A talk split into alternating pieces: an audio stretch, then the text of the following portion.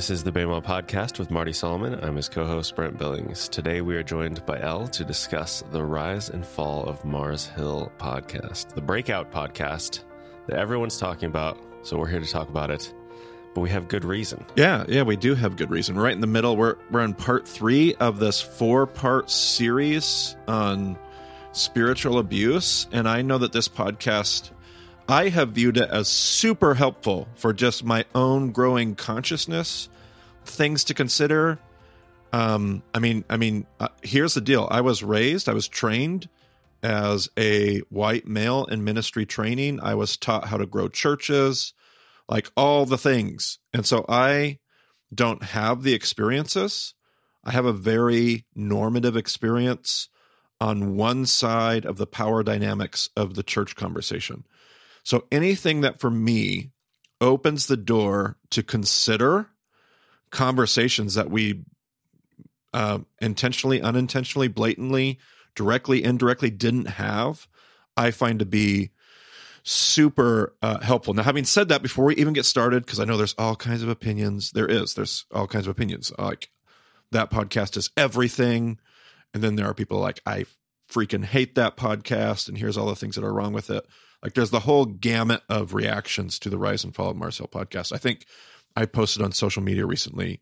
I think it's a super important. It might be. I, I think. I think my post said one of the most important conversations, uh, like uh, right now, that we could be having, considering as a church. Having said that, there's a couple really important things that I have found, and I, Brent's going to put a couple links in the show notes. Um, on on the one hand, there is a whole group of people that's like, engaging this podcast almost as a form of entertainment. Mm-hmm. Um, like one one writer called it the post we're going to put in the show notes called it failure porn. Mm-hmm. Like we're almost being entertained by and there's something like really weird and sick and consumeristic about that that we need to make sure that we have our we need to have our finger on the pulse of that. That has not been my experience. I know it has been for some. I do not sit and wait every week, like, oh, I cannot wait for the new episode of the Rise and Fall Mars Hill Pod. Like it churns, like it turns my gut. Like it, I have physiological reactions to listening to the episodes. Like I don't look forward to listening to the episodes. I find them to be very um, uh, thought provoking. The other conversation is another link we'll put in the show notes and it just had some helpful uh, critique by somebody that's kind of pushing their own book, and that's cool. Like, there's nothing wrong with that necessarily. They were very upfront about that. They weren't trying to hide that. Um, but they offered some other critique. I found that article very helpful as well.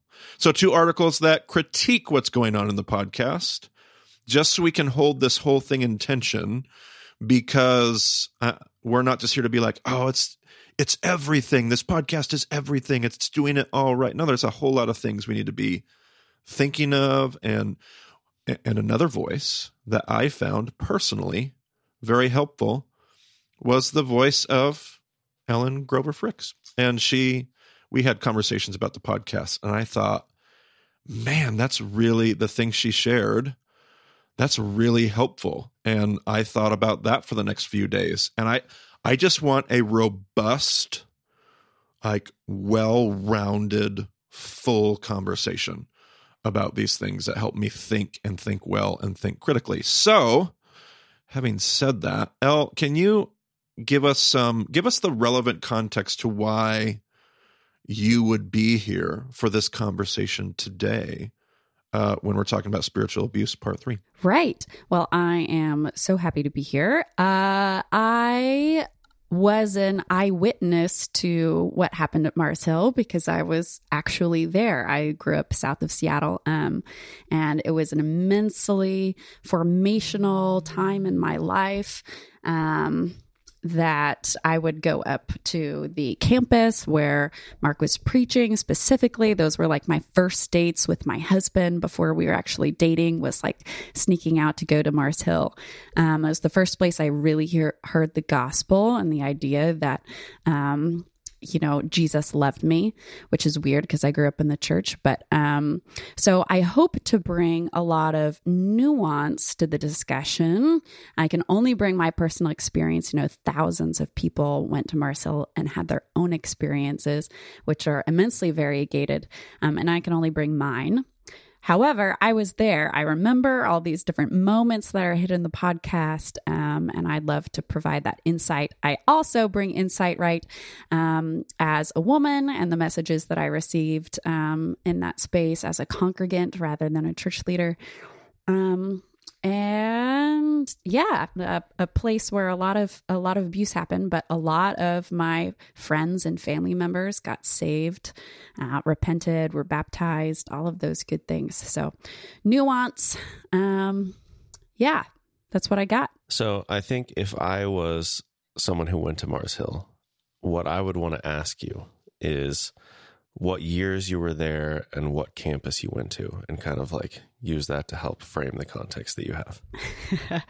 Um those i was there okay i can answer part of that for you. Um i started attending mars hill um, both online and in person depending on what circumstances were like. In 2009 2009. Um, and I was part of what was going on there through its death and after. Um, I would like to not get too specific on which locations, you know, I was at because I don't want um, yeah, I just don't want too many lines for communities that are still trying to heal and thrive um, to be drawn and to say, oh, well, she must be talking about this person or whatever. But um, I certainly did drive up to Ballard, which is where Mark used to preach before he started going to Bellevue. Um, and then I was at locations closer to home. Fair enough. Yeah, and that's good. I don't know any of the dynamics of Mars Hill, so I don't know what it would mean to say you're from a particular campus. That's just how my mind um, typically works. Of course. Makes sense. Thank you for sharing what you shared. And I understand why you did not share further. Great. Yeah, it, it's helpful because we want to, like, we're not trying to do a journalistic podcast episode here. Um, we're not trying to duplicate that work. We're trying to think, and I'm going to work pretty hard here in a moment to kind of detach this from solely the context of Mars Hill and Mark Driscoll. Like, the conversation that intrigues me is one that's much bigger that applies in so many different places. So, we we're not here to like like that's not the work we're doing. We're not, and that work maybe is super important and should be done by other people. That's not what we're here doing. So we'll keep it detached from names and places, even even the relevant names. I'll, I'll keep trying to pull us back away from that. Sounds great to me. And Elle, I mean, you have you're also trained professionally in right. When we talk about spiritual abuse, uh, you you can remind us you have some you have some degrees in this as well. Yes. I, I do have a degree in psychology, and then I spent five years in the mental health field, um, working specifically as a therapist. Um, and so I certainly bring that perspective when we're talking about um, functions of behavior, especially why people are doing the things that they're doing. Um, yep. Excellent. Thanks for ripping that back in. Yeah, no, it's I think it's super helpful just to place uh, the voices where they ought to be in the conversation. So I, what I wanted to do is I just kind of wanted. I, I took a bunch of notes and I ran out of time. So eventually we're just going to go rogue here. I took notes on the first five episodes, um, just kind of helpful conversations. And again, this is not the end all conversation for me. I think it was helpful. This was a helpful resource for me. It. I'll re, I'll read the note I wrote here. It was an open door that some of us. I'll put myself. I don't know about Elle. I don't know about Brent. I don't know about anybody somebody like me, I was able to walk through this open door for much needed conversation that probably should have been happening in other places, in other ways. All the things that have been critiqued about the podcast, sure, but it, that conversation was not happening in my world. Brent, you, were you having all these conversations about the dangers of the brand and platforms and the way we abuse leadership and power? Are, are those conversations a part of your uh, daily activity? No, not at all. And this podcast has been terrifying in the sense that I have recognized so many of my own experiences in it. Yeah, absolutely. Um, and Elle, I don't know what what were your not necessarily about the podcast content itself, but just as I say that, what are your reactions to that? Those questions were definitely in my milieu as um, someone who's been in a lot of abusive church spaces um, and been party to uh, abuse both within the church and without. So it has been something as a, a survivor um, that, and as a church planter, we do think a lot about these things right now as we're figuring out um, navigation, so to speak, and what does it mean to be a healthy leader, and what does that look like, and what kind of things do we want to avoid.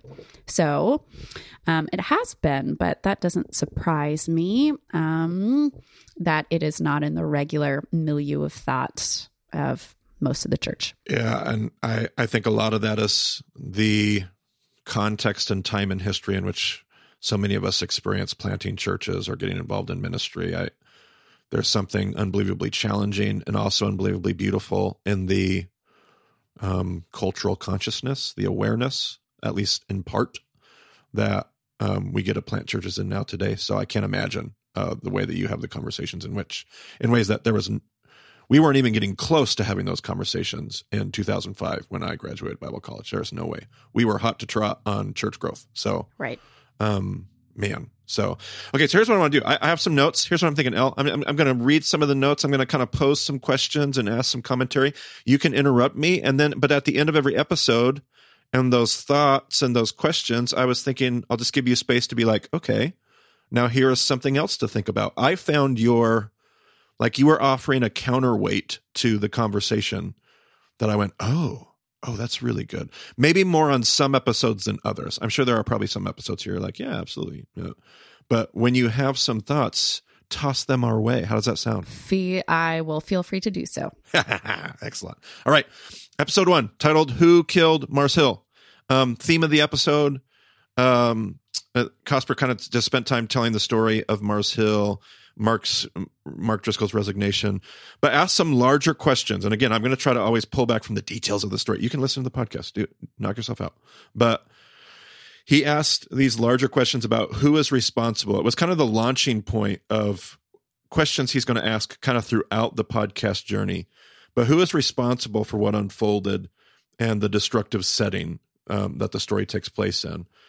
Here's some of the questions I had um, some of them directly from him, and just some questions that came up in my mind. Here's a question that came directly from Cosper. Not why did he do it, referring to Mark.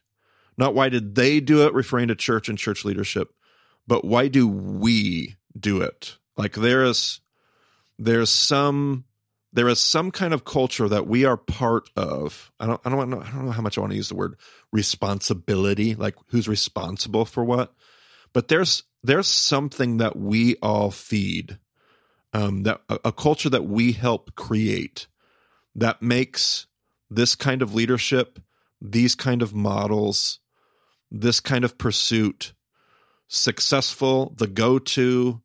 There's something that we are a part of that I, I thought that reflective question was super helpful. Yeah, it's right in the uh, in the theme song at the beginning. Right, there's a quote of "Why do we prefer narcissists to lead the church?" Yeah, um, and I think it is partially our culture. I think there's good time that we should spend in that, but also I think it's human nature. Right, it goes back to King Shaul, like Saul. Right, yep. is who did they want? They won the donkey herder who was tall and charismatic. And, um, yep. So it's part of who we are. Is we don't look to the David, to the Davids we we love, the Shauls. Yeah. So I think that's important to sit in and try to figure out how we're going to mitigate that instinct for empire. Yeah. Oh, I love that. I love that you bring that up and you bring it back to the the text there. Uh, for me, this is I'm much less interested in in fault and just reflection of goodness. How much of this resides in my own heart? Right um, the true crime genre of the church is not is not great, which is what I was worried about before I actually listened to it. And that first episode is title is a little clickbaity, right? Who killed Mars Hill makes you feel like that, but just as true crime is detrimental to the people who are experiencing the crime, um, right? It's not a great feeling. Um, same same in this particular area, but yeah, I didn't have that experience either. I didn't think Cosper was, you know, getting the juicy details. That's not my my perspective but and i love some of the critique that's out there about that. I think it's it's good. Like somebody it's important. you need to be having those voices too holding the other voices holding people accountable holding voices accountable holding accountable. Like it's all part of the conversation that we get to facilitate in this world we live in. Uh, a couple follow-up conversations uh, questions i had kind of related to that. So not so thinking about our own part, what is our relationship? So I'll just ask this and let this sit for just a moment. What is our relationship to big, charismatic personality? Like if you just sit and reflect on you have a pastor of a church. You got a small church, a big church, whatever. And you got that pastor's kind of soft spoken. You don't really prefer his preaching. Like what what is it we need to reflect on about our relationship to biz to big charismatic personality? What is that? And that's not to demonize all of it. I'm just saying we need to reflect on these things. What is our relationship with big vision, clearly articulated, flashy acronyms? I'm so guilty of this, by the way. Oh my goodness. That's why this thing is so convicting. Um, because um, I love to gravitate towards these things and leverage them as a leader. Um, how does this relate to the world? And, and, and so we're in the middle of the spiritual abuse series. So at the end of every one of these episodes, I'm looking at this content going, how does this relate to the world of spiritual abuse? If we have a world that's built on big charismatic personality, big vision, a culture that's kind of like tending this um, toxic soil, well, of course, we're making things ripe for abuses, spiritual abuse. Um, any thoughts or kickback as you as you hear episode one? Elle. Yeah, I think it's really important to remember, right? All personalities are made in the image of God, and the text has beautiful big visions. Um, right, the whole story is a gorgeous narrative um, that's calling us into something beautiful and glorious and amazing, and we don't want to diminish that in any way. But the the potential for abuse, like you just said, when you're calling some people who might be vulnerable and feeling lost to something and saying, Hey, I can give you the steps to be part of this big, amazing thing. You just need to do XYZ. That's the exact same way cults get started, right? Um, just fill out this form, just give this much money, just do this, and you'll be part of something incredible. So it's a both and thing for me, um, for sure. Right. Yep. All right, Brent, you're just going to have to butt in at some point if you got something to say. Um, yeah, yeah, well, I will. Episode two, we got the boomers, the big sort, uh, really, really big churches was the title of that uh, episode. The theme of that was just the backstory of the megachurch movement, talking about Robert Schuller, um, what would become the Crystal Cathedral, just understanding that the rise, uh, the rise of Mars Hill it comes in the middle of a, there was a foundation there was a world there was a whole church subculture built in front of it that it, it started building upon. It, it, didn't exist in a vacuum. And so i wrote down just a, probably more questions in this episode than anything else. Not that it was my favorite episode but just like and again we're not trying to answer these questions today. These are answers to reflect on. Like if we don't ask these questions and talk about them in our for for like oh she plants a church or in our church leadership meetings if we're pastors or you know whatever. When you get those opportunities to be a part of those church conversations these are questions that we ought to really be considering like what's at play here? What's going on? What happens when you start franchising church models? When you have the church planting conference and seminar and we all go to like duplicate the model of this church of that you know that saddleback that whatever and you start franchising these church growth models. What's the danger of that? It's not all bad. It's not all but what is the danger of franchising those things? Um, they talked about origin stories and how they get leveraged for association. Like i want to associate as a business person. I want to associate as a testosterone filled shock shock jock. I want to I want to associate as this kind of I want to rather than this authentic stories. How easy is it to take these stories and start to leverage them? Even stories that are real and honest and true, but you start to like package it and leverage it and use it. I'm saying most of these things just from my own experience. I know how easy it is for me to do the I've seen this stuff at work in my own methods, my own heart, like my own and I think I've grown and matured enough. I don't do it as much with things like this podcast platform, but my goodness, there are going to be so many things, Brent, that we talk about that are pretty relevant for the Bema podcast. Yeah. Uh, yep, definitely. and I, I think this episode particularly was helpful to me because Bema has taught me a much greater appreciation for history and context. And so I think this was a really a really good episode for the for the whole podcast for the rise and fall of Mars Hill podcast. Sure, uh, because it just established so many things that I was not aware of and that give insight into what's going on. Right. Um, there's some notes here. If you're not against us, uh, if you're not for us, if you're not with us, you're against us. Um, man, I've been a part of a lot of church conversations that are, this is our membership class, this is our team, like this is the playbook. If you're not on our team, that's fine, but there are a million other churches you can like this, us versus them. This is our family. This is our identity. This is our tribal. Like, what is the danger of building a church identity around, you know, this is who we are, and if you're not on board, then you can't be a part of what we're doing. Is that New Testament gospel?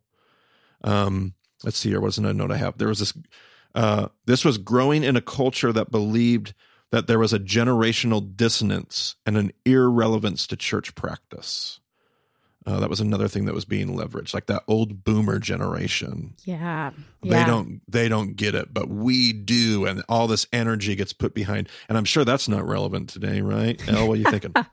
Um, I'm thinking that the there's so much in the church experience when it's led by the boomers and by Gen X that um, is tweetable. It's give it to me in five seconds. It's why Quibi died, right? Um, people thinking, oh, these young people, their attention span is so short, um, and so we need to give it give it to them like simple and and uh, let them just toss up this shallower idea. And I think Mark tapped into the idea that long form journalism is a thing, binging is a thing, hardcore deep dives is something that millennials can really get into. Um, and so I think that was really attractive to everyone because it's all of our human nature to really want to understand things.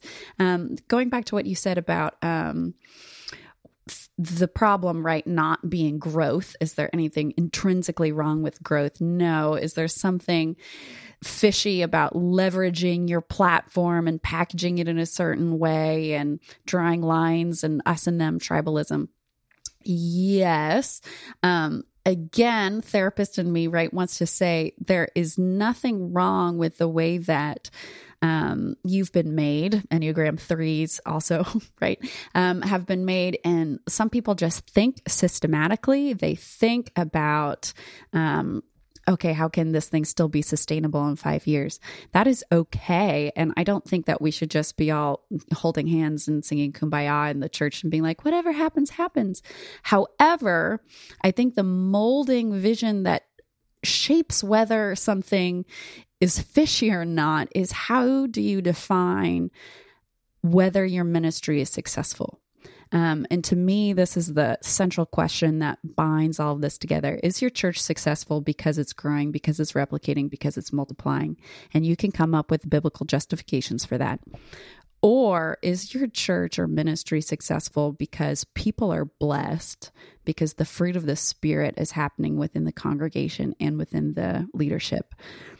Is your ministry successful because people leave, even if they leave your church and never come back? then they're in a better place, they're more flourishing, they have a better relationship with God, right?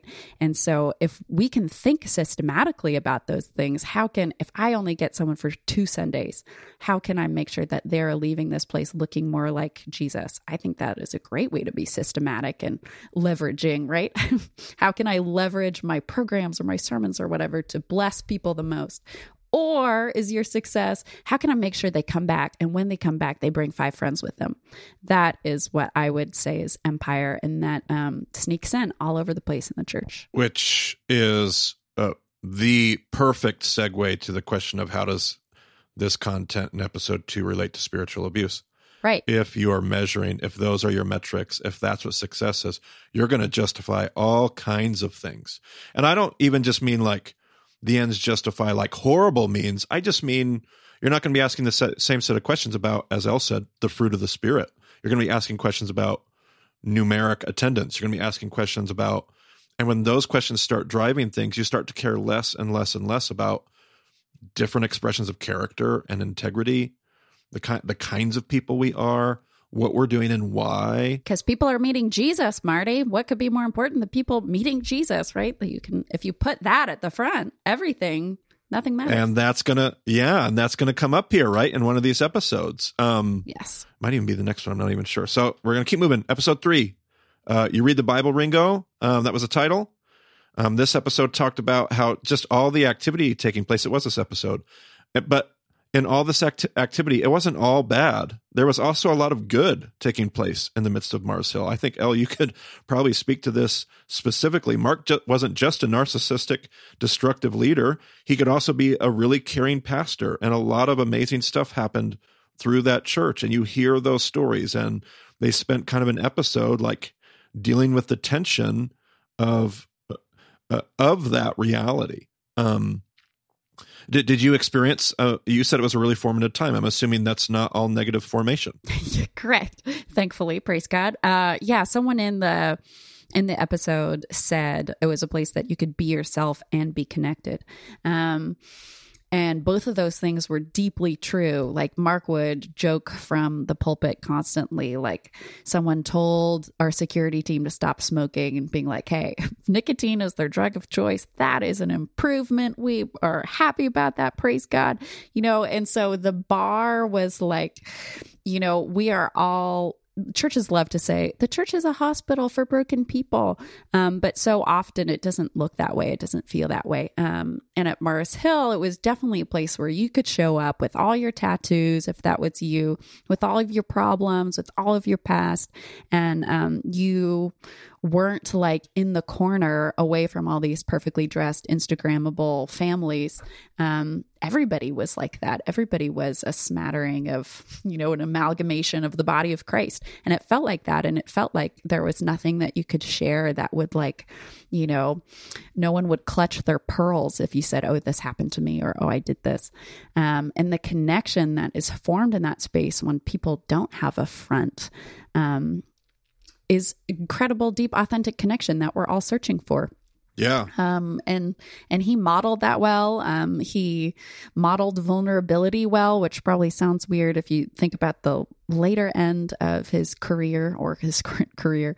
Um, but at that time, he's very self-deprecating and very open, and um, and it yeah, it was just a big messy family in a way that churches aspired to, and I think a lot of churches talk about, but especially um, you know just it's not the case in a lot of a lot of communities. So i, I think about this in terms of you know how this relate to the world of spiritual abuse? Like the disorientation that happens when you can see and experience abuse on one hand and also see redemptive things good things on the other hand and you have this disorienting like like it you're not sure like is this good or is this bad like how could this be bad if i'm seeing all this good? And and does that make sense, Elle? Would that, put your therapist hat on there. Is that yeah? Like I'm imagining so many people that struggle with being a victim of abuse. Right. There's all this disorienting, and they feel like you can't Constantly. just project that. No, every woman would leave immediately if all her husband or partner ever did was, you know, be abusive and physically and all the other ways, of course she would run away. But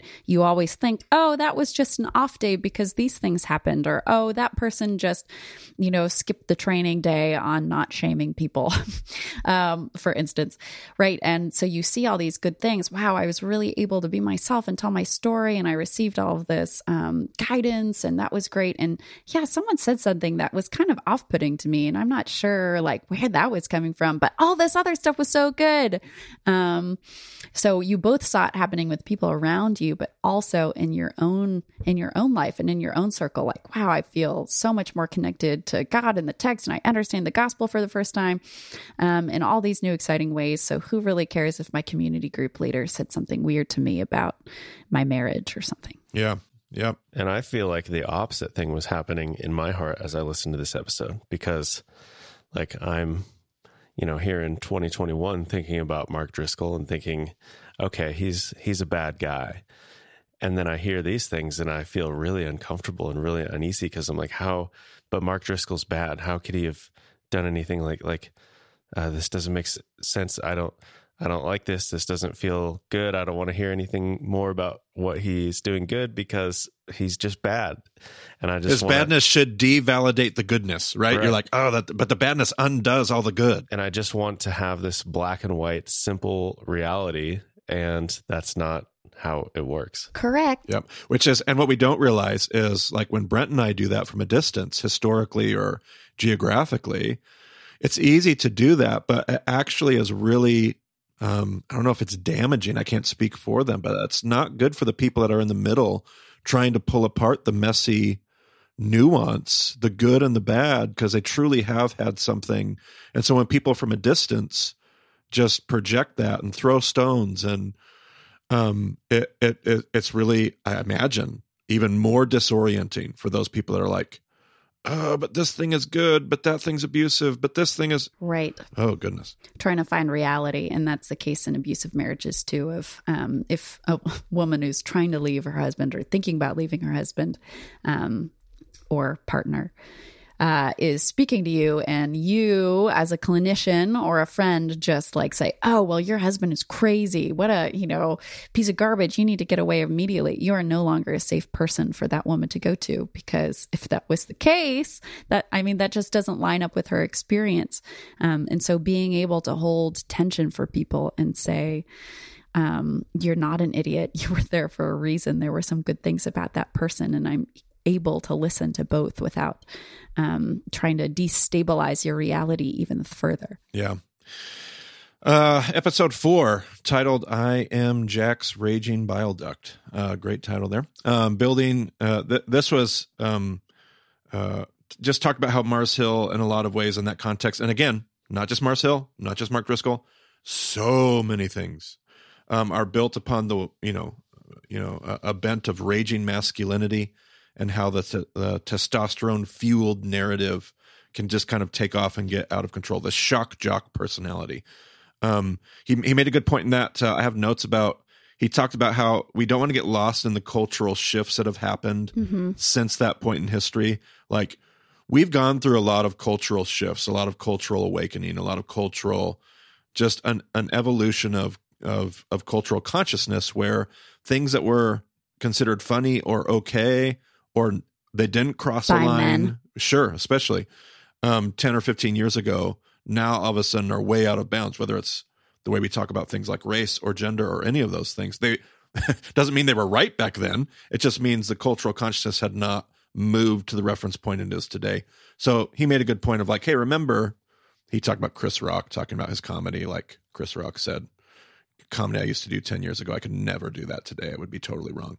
Um, and he said you got to remember that when you're looking back on history and and trying to hold these things and think critically and and judge them so uh, i thought that was a point well taken doesn't and he was clear like he wasn't trying to justify or let anybody mark or anybody else off the hook for those things but just said remember that as we're thinking about it yeah just a touch of clarity there you know, certain communities have always not been okay with certain jokes, right? If you're right. talking to someone who's yeah. Uh, women, for instance, have always not really found um, jokes about women's driving or whatever particularly hilarious. Um, and they'll put up with it until more recently. But just putting it out there. Cultural consciousness sometimes refers to the default human uh, which in this case, you know, you're thinking of men realizing, oh, maybe that's not that funny. For some of us, it's never been funny. Just clarifying. Yeah, absolutely.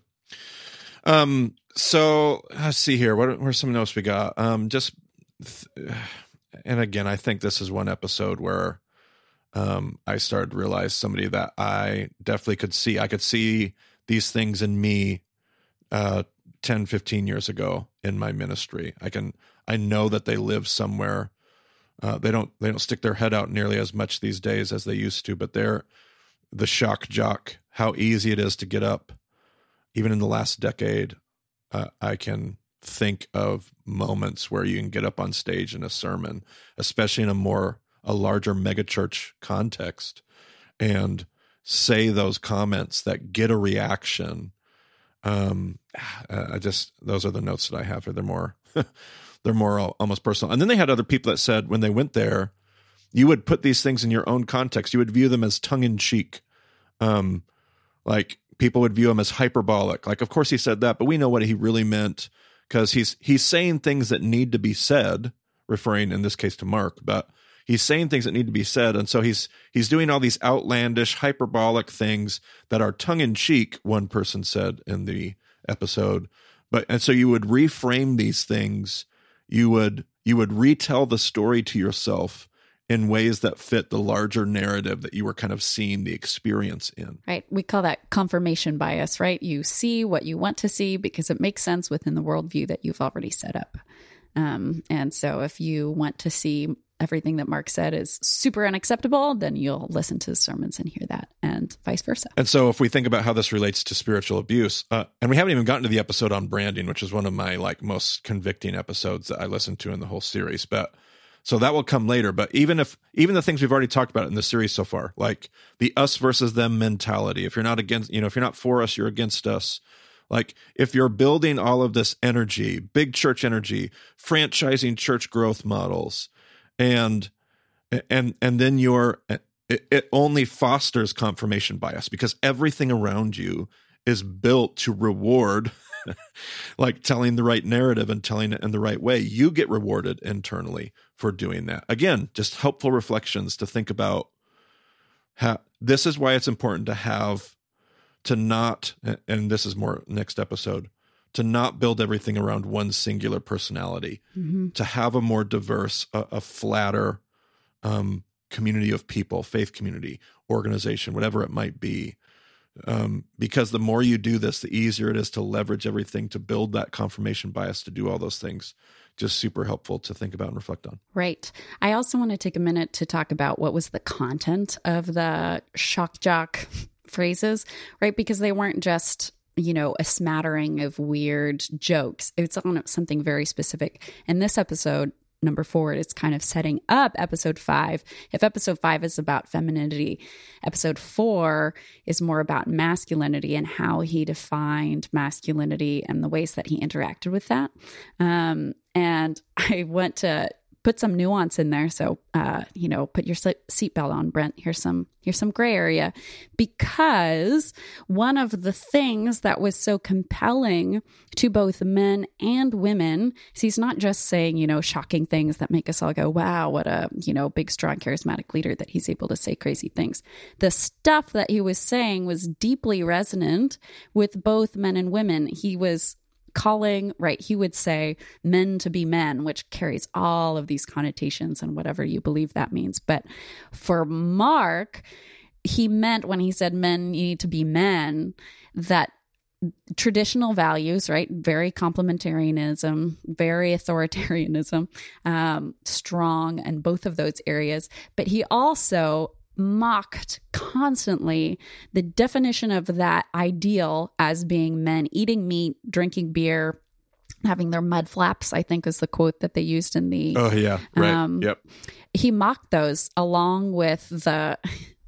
You know, just drab capitalism of um, people who are just working to get their raise and promotion and everything. He said, but both of those visions were not what masculinity ought to be. Um, and that was super compelling for men, right? Um, at that time, especially like what mid 2000s, you do not have great representation in culture, in media for what um, godly masculinity can look like. Um, you know, movies that are coming out are not giving great antidotes to toxic masculinity. All of my favorite movies um, are made since then, right? Um, and have totally different images of masculinity. That's a different episode, probably. But anyway, and so it's called as something greater for men than either of those paradigms um, of the man who he also made fun of, who doesn't have a job, who sits at home playing video games, eating pizza pockets, but then also this, you know, very strong. Um, he had deep disdain for abusive and violent men. Um, and so it was a call sideways to women, super attractive to women going to Mars Hill. If you're not married, you are sure definitely looking for a relationship of a man um, who is not going to um, you know, want a mom, basically. Um, you want to find a godly man. And he has this very harsh, very real talk to men that I do not know where else was coming from at that time um, of saying, hey, this is what's acceptable, men, this is what's not acceptable.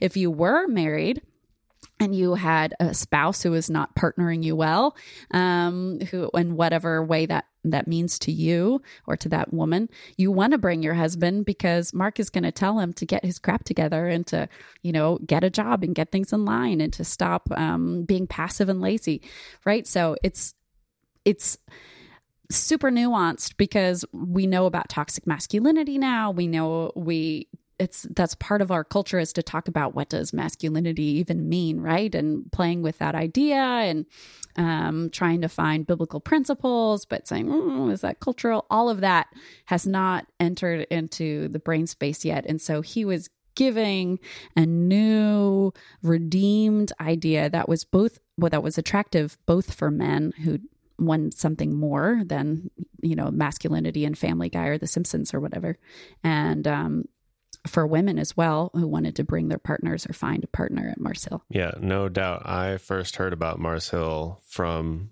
some single women in my life who were very enthusiastic about those messages and trying to figure out what they were looking for and thought that that was a good picture of it. And I even, I don't know when this, I, this was probably like 2010 or 11 um, went on like a pilgrimage of sorts with a few of these friends to the Ballard campus, um, just because the the message really resonated with my friend group at the time. Yeah, absolutely. I think it even plays right into the next episode, which I almost just want like the next episode of things we do to women, which I feel like um I mean, I've heard so many people say that episode, and I get it. Like it was for me too. Like nobody's talking about this. Nobody's talking about the way we talk about women and the way that women interact with church culture. So I really appreciated this episode of the podcast, like a lot.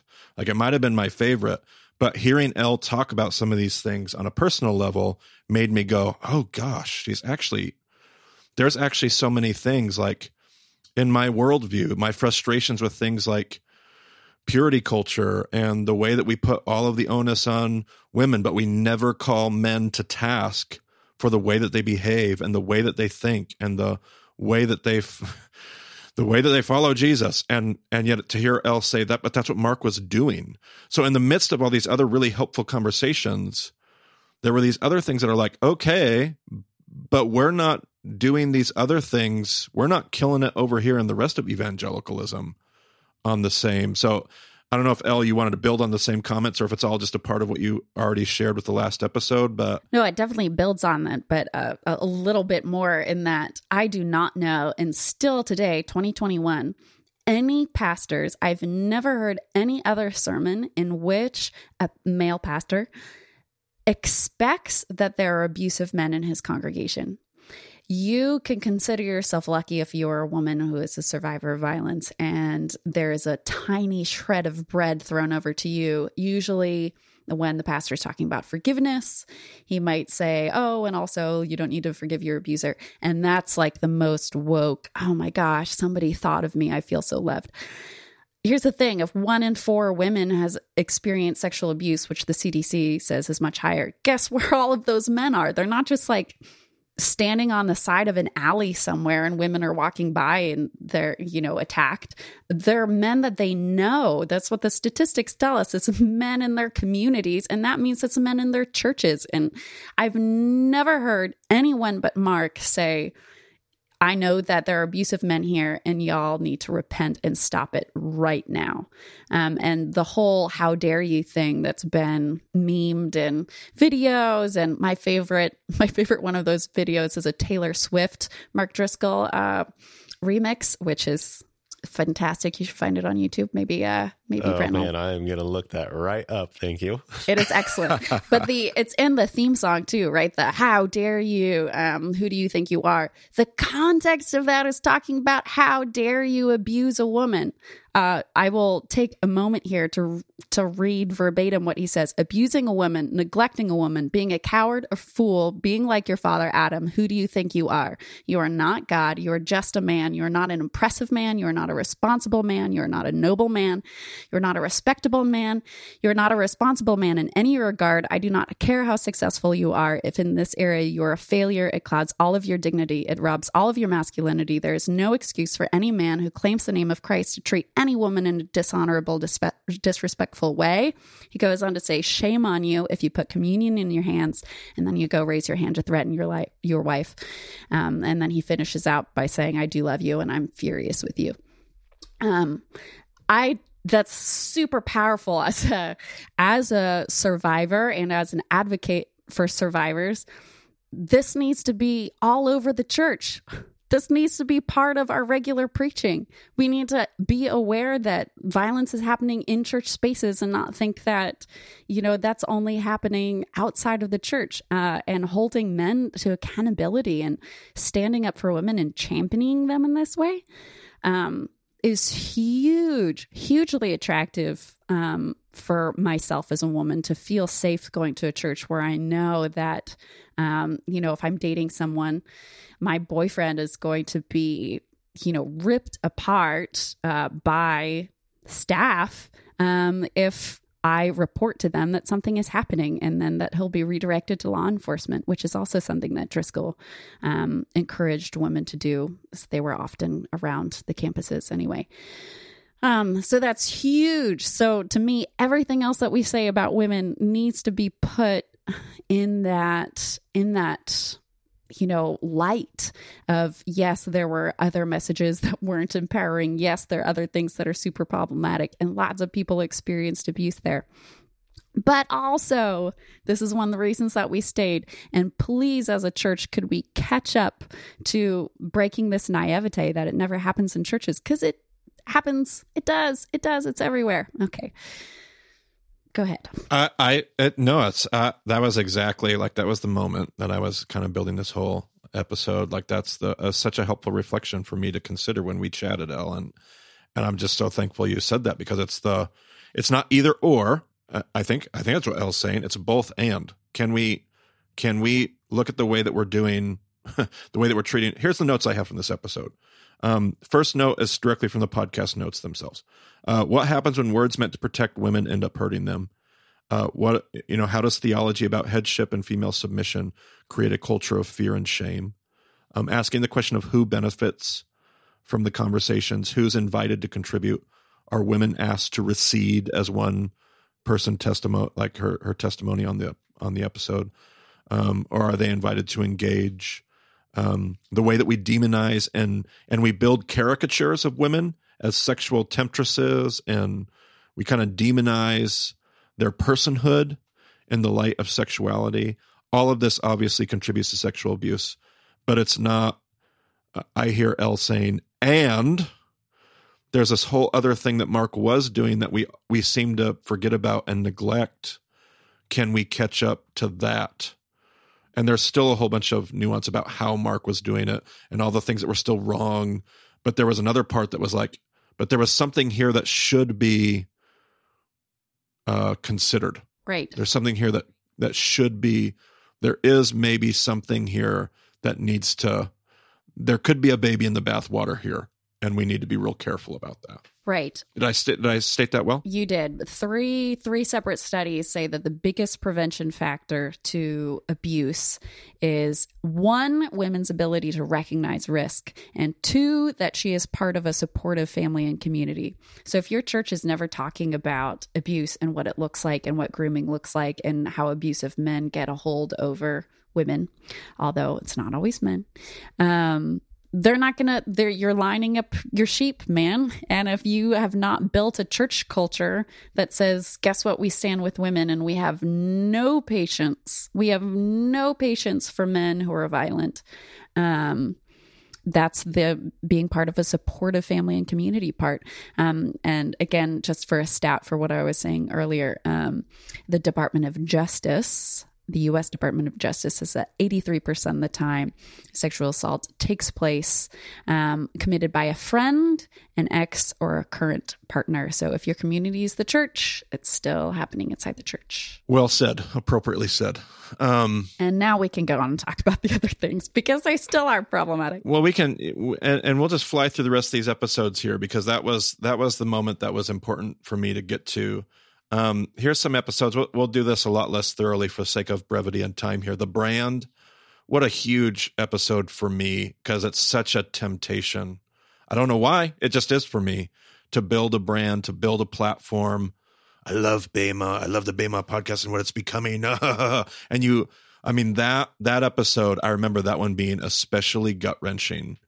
Um, just because I think the story at the end, uh, talking about when they were in Turkey and what are we even supposed to be talking about today? And as he reads the letter to Ephesus, I think it closed with a the guy turning to the other one and saying, "Oh, he's talking about us." Like uh, the dangers of getting swept up in um, the brand and and allowing that brand to make you. Uh, it just it just attacks like a virus or a cancer your humility and the things we're called to do and be your character your integrity it can um, and uh, and and and we're going to have to do things to put the, part of the reason why we expanded the Bema teaching team there needs to be more voices at this table. This needs to not be built around just Marty or just Marty and Brent. Um, we, do this at Impact. We're trying to make the organization as flat as we can on every level, widening it out, broad, like because these are the things that we have to put in place. We have to be having these conversations. We have to hold ourselves accountable to what matters, what has value, what's the metric uh, any thoughts you had about the brand? Yeah, I mean, if your brand is one person, we are all sinners, and that one person is going to have a flaw, whether that flaw is large or small.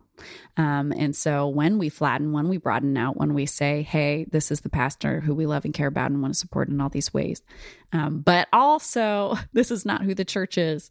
Um, and also, yes, your leader might have authority, but guess what? Y'all have the Holy Spirit too. Um, and the end, before Jesus ascends, he says the Holy Spirit is coming to clothe you in power, right? So, an imagining of the church as a bunch of sheep, right, is is biblical in some metaphors, but also can be detrimental when we imagine just one person, the big shepherd who is walking under the the head pastor. Uh, Mark always said was Jesus, um, and he was just the teaching pastor, which was both avoiding responsibility um, you know, and just spiritualizing it. But yeah, so it, there's safety in not putting everybody around Marty. You can, you know, not everybody's criticizing you anymore. Now you have emails criticizing me. Isn't that refreshing? Very, very. What a wondrous day that is. Yeah.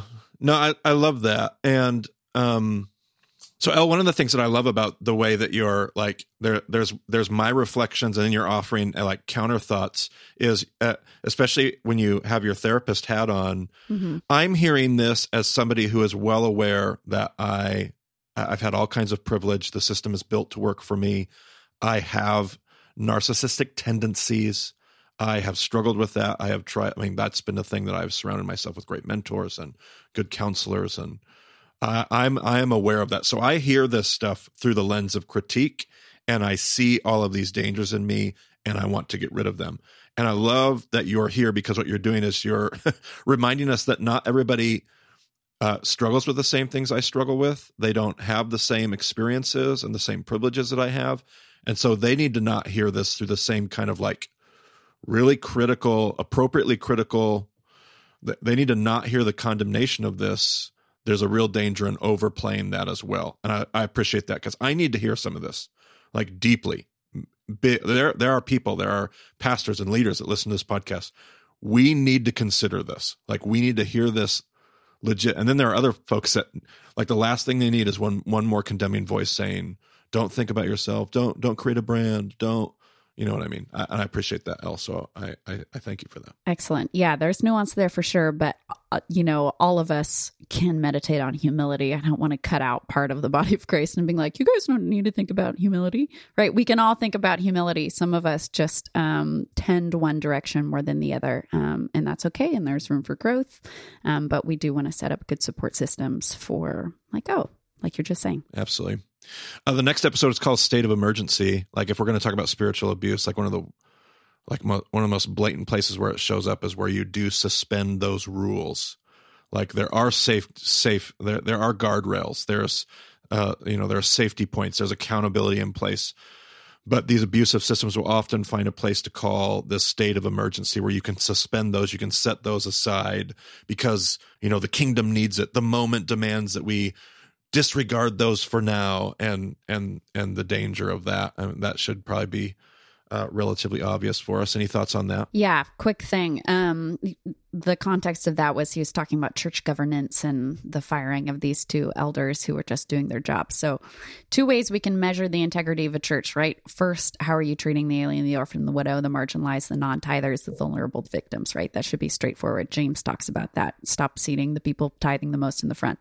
But the second thing is how do you handle those emergencies? What is happening in the wings of the theater of your church, right? The theater stage is the service and everything's that's going on. Um, but what's happening in the wings? What's happening just off stage? How are you talking to your volunteers? What kind of, how do you handle when there's this kind of snafu in leadership? I think they were looking at, wasn't their policies and procedures, it was their mm, bylaws. What happens? Like, how do you handle that? Um, and I think we tend to skim over what's happening in the wings because we're focusing on what's on the stage. Um, but again, how do we define success? If success is the fruits of the spirit that counts not just for who's sitting in the congregation, but how our um, how is our ministry staff being treated? How are we talking about them when they're not in the room? Um, how are we handling drama? Right, um, that's just as important when talking about the the fruits of the spirit. So, just shining a light on that for a moment. Yeah, no, it's no, it's excellent, excellent. I absolutely so good, so good.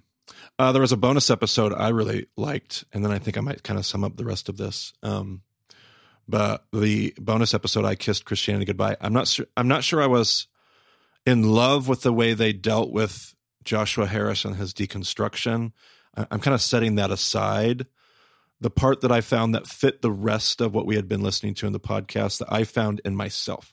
So I share this because I find it in myself. Is there are people that for whatever reason, their personality design, their giftedness, I don't know what it is. I don't necessarily understand it. I'm no psychologist or or sociologist or any of those things.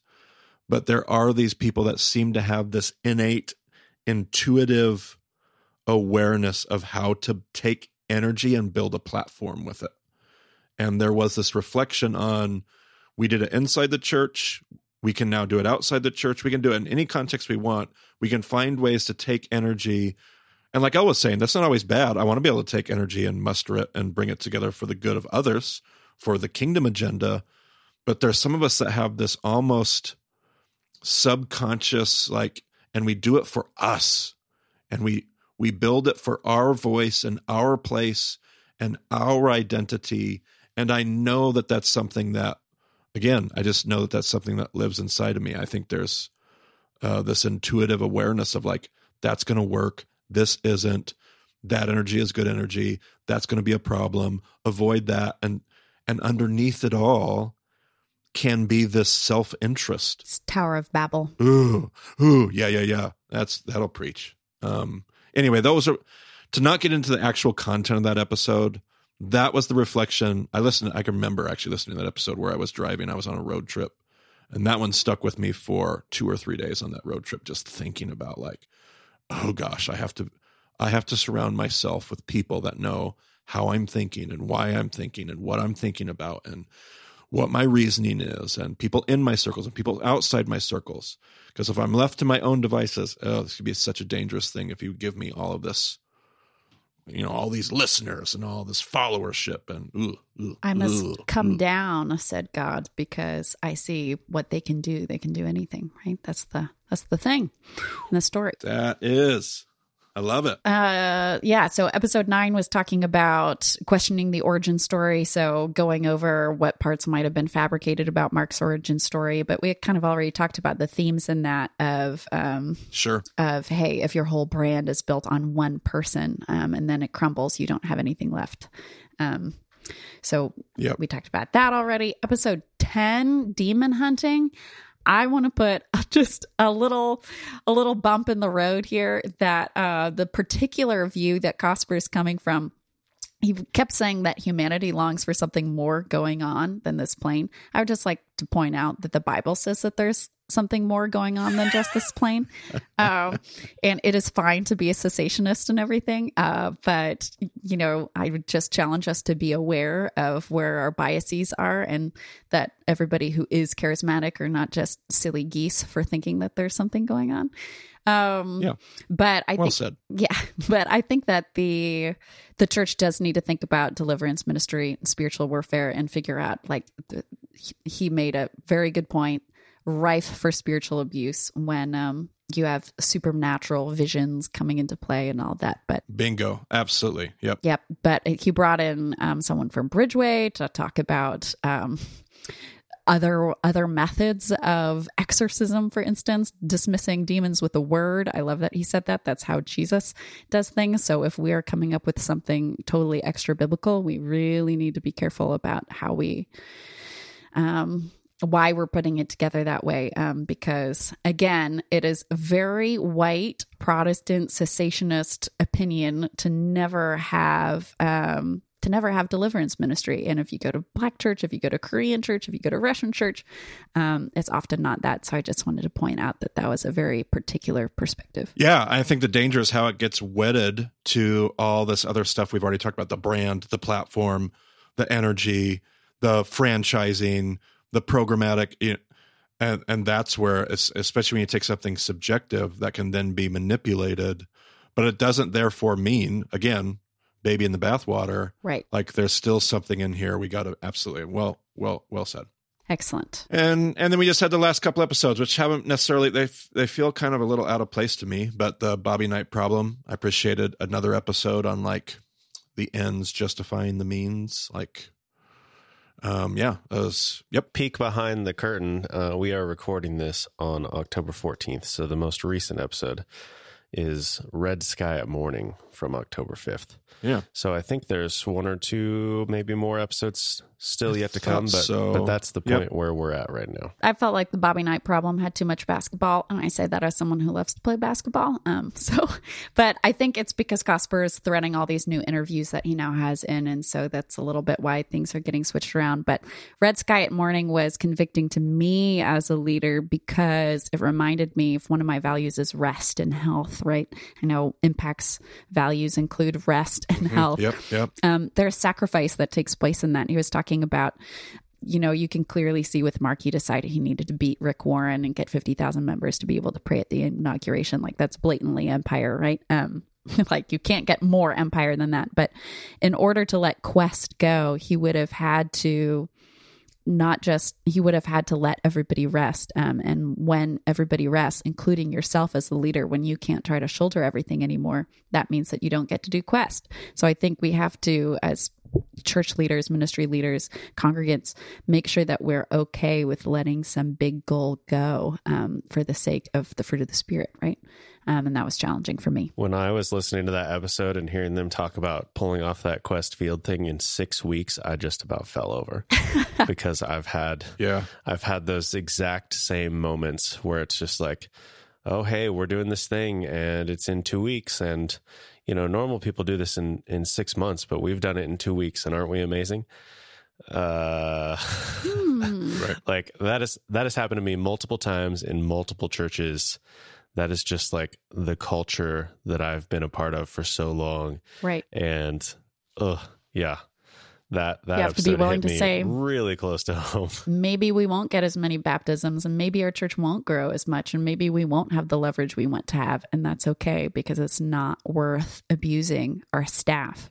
It's the that's the sacrifice. And volunteers, by the way. yes. Yeah, and I was just going to say that just continues to overflow. If that's your culture on the in the inner circle, it will always trickle out because that's I mean that's the Jesus talks about cleaning the inside of the cup. Mhm. Uh, you know, not not just cleaning the outside of the cup, like what your culture truly is. So just really super well said. So all of this is, you know, again, all of this is a, an opportunity to reflect on I have found this podcast to be helpful to cause me to ask the question of what culture building am I a part of? Knowingly or unknowingly, now that I know, how can I help adjust the way that I build a culture that sets others up to be abused and for and the temptations to abuse all kinds of things, let alone people. So I have found that to be super helpful for anybody that's listening today and they're like, are you saying this? Are you saying no, no, no? We uh, um, we said what we said, and everything else is. I thought this is a great conversation. I don't actually have a ton of resolved. I'm still thinking about these things. I'm still wrestling with this stuff. I this has been helpful to open up my eyes and ask better questions. I don't have a ton of like conclusive thoughts and I'm not, uh, you know, I don't have a bunch of lessons that I'm pounding the pulpit about out of this stuff. I'm just listening to every episode going, oh gosh, I think, I think I need to learn from that. Oh gosh, I think I need to learn from that. And then I'm listening to Elle going, oh goodness, I think I need to learn from all of that. Um, there's even more. Um, so that's all we're sharing today is uh, I, I think a big passion I had behind this little mini series we're doing is to simply have a conversation that we're not having. I'm not an expert. I don't want to posture myself as an expert. Bema is not trying to be to offer the end. We're just trying to offer a beginning, to open doors, to crack a window, to to to have a conversation that's simply not happening enough. That's all. That's all we're trying to do. So, um, hopefully that's helpful. I- I'm hoping for some it will be life giving. Uh, I hope it will be maybe the beginning of a journey that you get like somewhere somebody else will take you by the hand somebody with more expertise or even even more appropriate perspective for your context somebody else will take you but maybe you were able to get there because of some of the questions that we were able to ask in this journey so that's what we've been trying to do anything you would add to that Elle brent I do have kind of like an overarching question. And you had a conversation with Joshua Brown um, a little while ago. Uh, maybe I can link that episode in in the show notes. But he said something on the episode. Um, he was talking about Eugene Peterson, and Eugene Peterson said at some point that he thought um, a pastor can't really um, care for more than 500 people or something. I can't remember exactly what the number was. But then later in life, like almost almost at the end of his life, he said um, he actually thinks that's probably more like 50 or 60 people. And so my question is is it impossible for a large church to have success um, in the long term? Like, is every large church doomed to fail, doomed to the trappings of fame and power and whatever? Like, is there any hope in all of this, or or are we just doing everything wrong and and we need to restructure our entire church life? I, I would certainly say there's all kinds of there's all kinds of ways to structure this conversation and nuances. Uh, I would there is no way that I'm going to say we're beyond hope or that it can't be done well. Part of what we have to wrestle with is what it means to lead, how we view church as organization, how we how we view church as business and business structure, how we utilize hierarchy. What is what is the call of a pastor? I think one of Eugene Peterson's points that um, he was trying to make is that the call to pastor is not the call to be a leader of a massive organization. That's not the same thing. And it doesn't mean that we can't have big churches or larger organizations or those kind of things, but we have to remember that the call to pastor is something unbelievably unique. So one of the things that I've been saying for quite some time, um, in the last year, year and a half is what I mean by quite some time, um, is I feel like we have a lot of leaders that, excuse me, we have a lot of people in leadership positions who are managers, not leaders. They know how to manage, they know how to run an organization, they know how to get things done, they know how to make goals and achieve them. But we don't have leaders. We don't have people that have the discernment of how to build people up and to call out of them everything that God has put in them, the potential that God has. That's leadership. There's a difference between management and leadership. And somebody critiqued that the other day and said, actually, I think the church has been talking about leaders rather than pastors.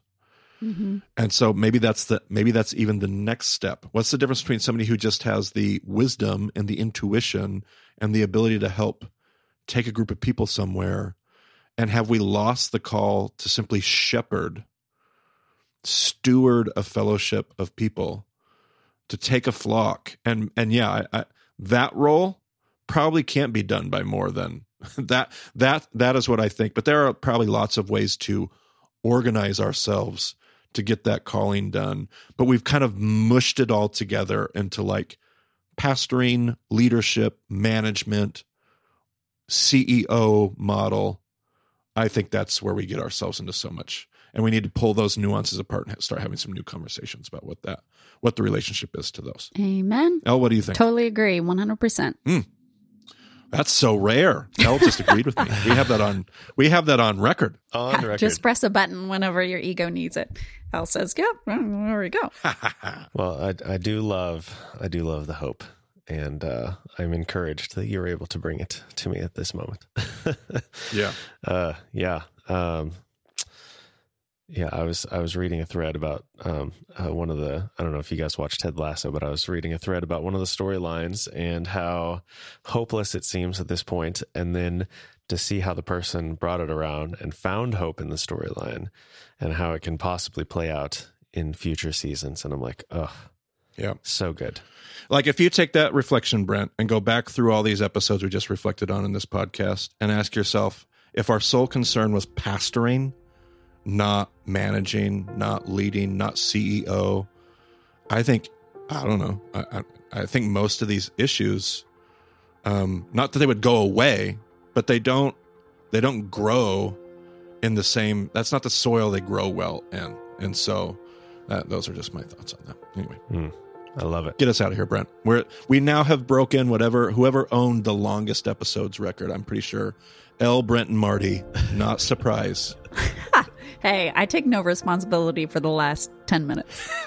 That's great. I love it. Hey you know i just had to i just had to you know drop a big question right at the end. Talk about ted lasso. There you go. Uh, but the ted lasso thing was like 10 seconds but we could spend more time on that if you want. Anyway uh, if you want to get a hold of Marty, you can find him on Twitter at Marty Solomon. I'm at EIBCB. Elle is, as of recording time, not on the BEMA Slack, but I don't know, maybe soon, maybe soon. Um, you can find her email address uh, on the website. So go to BEMADiscipleship.com. You'll find everything you need. And thanks for joining us on the BEMA podcast. We'll talk to you again soon.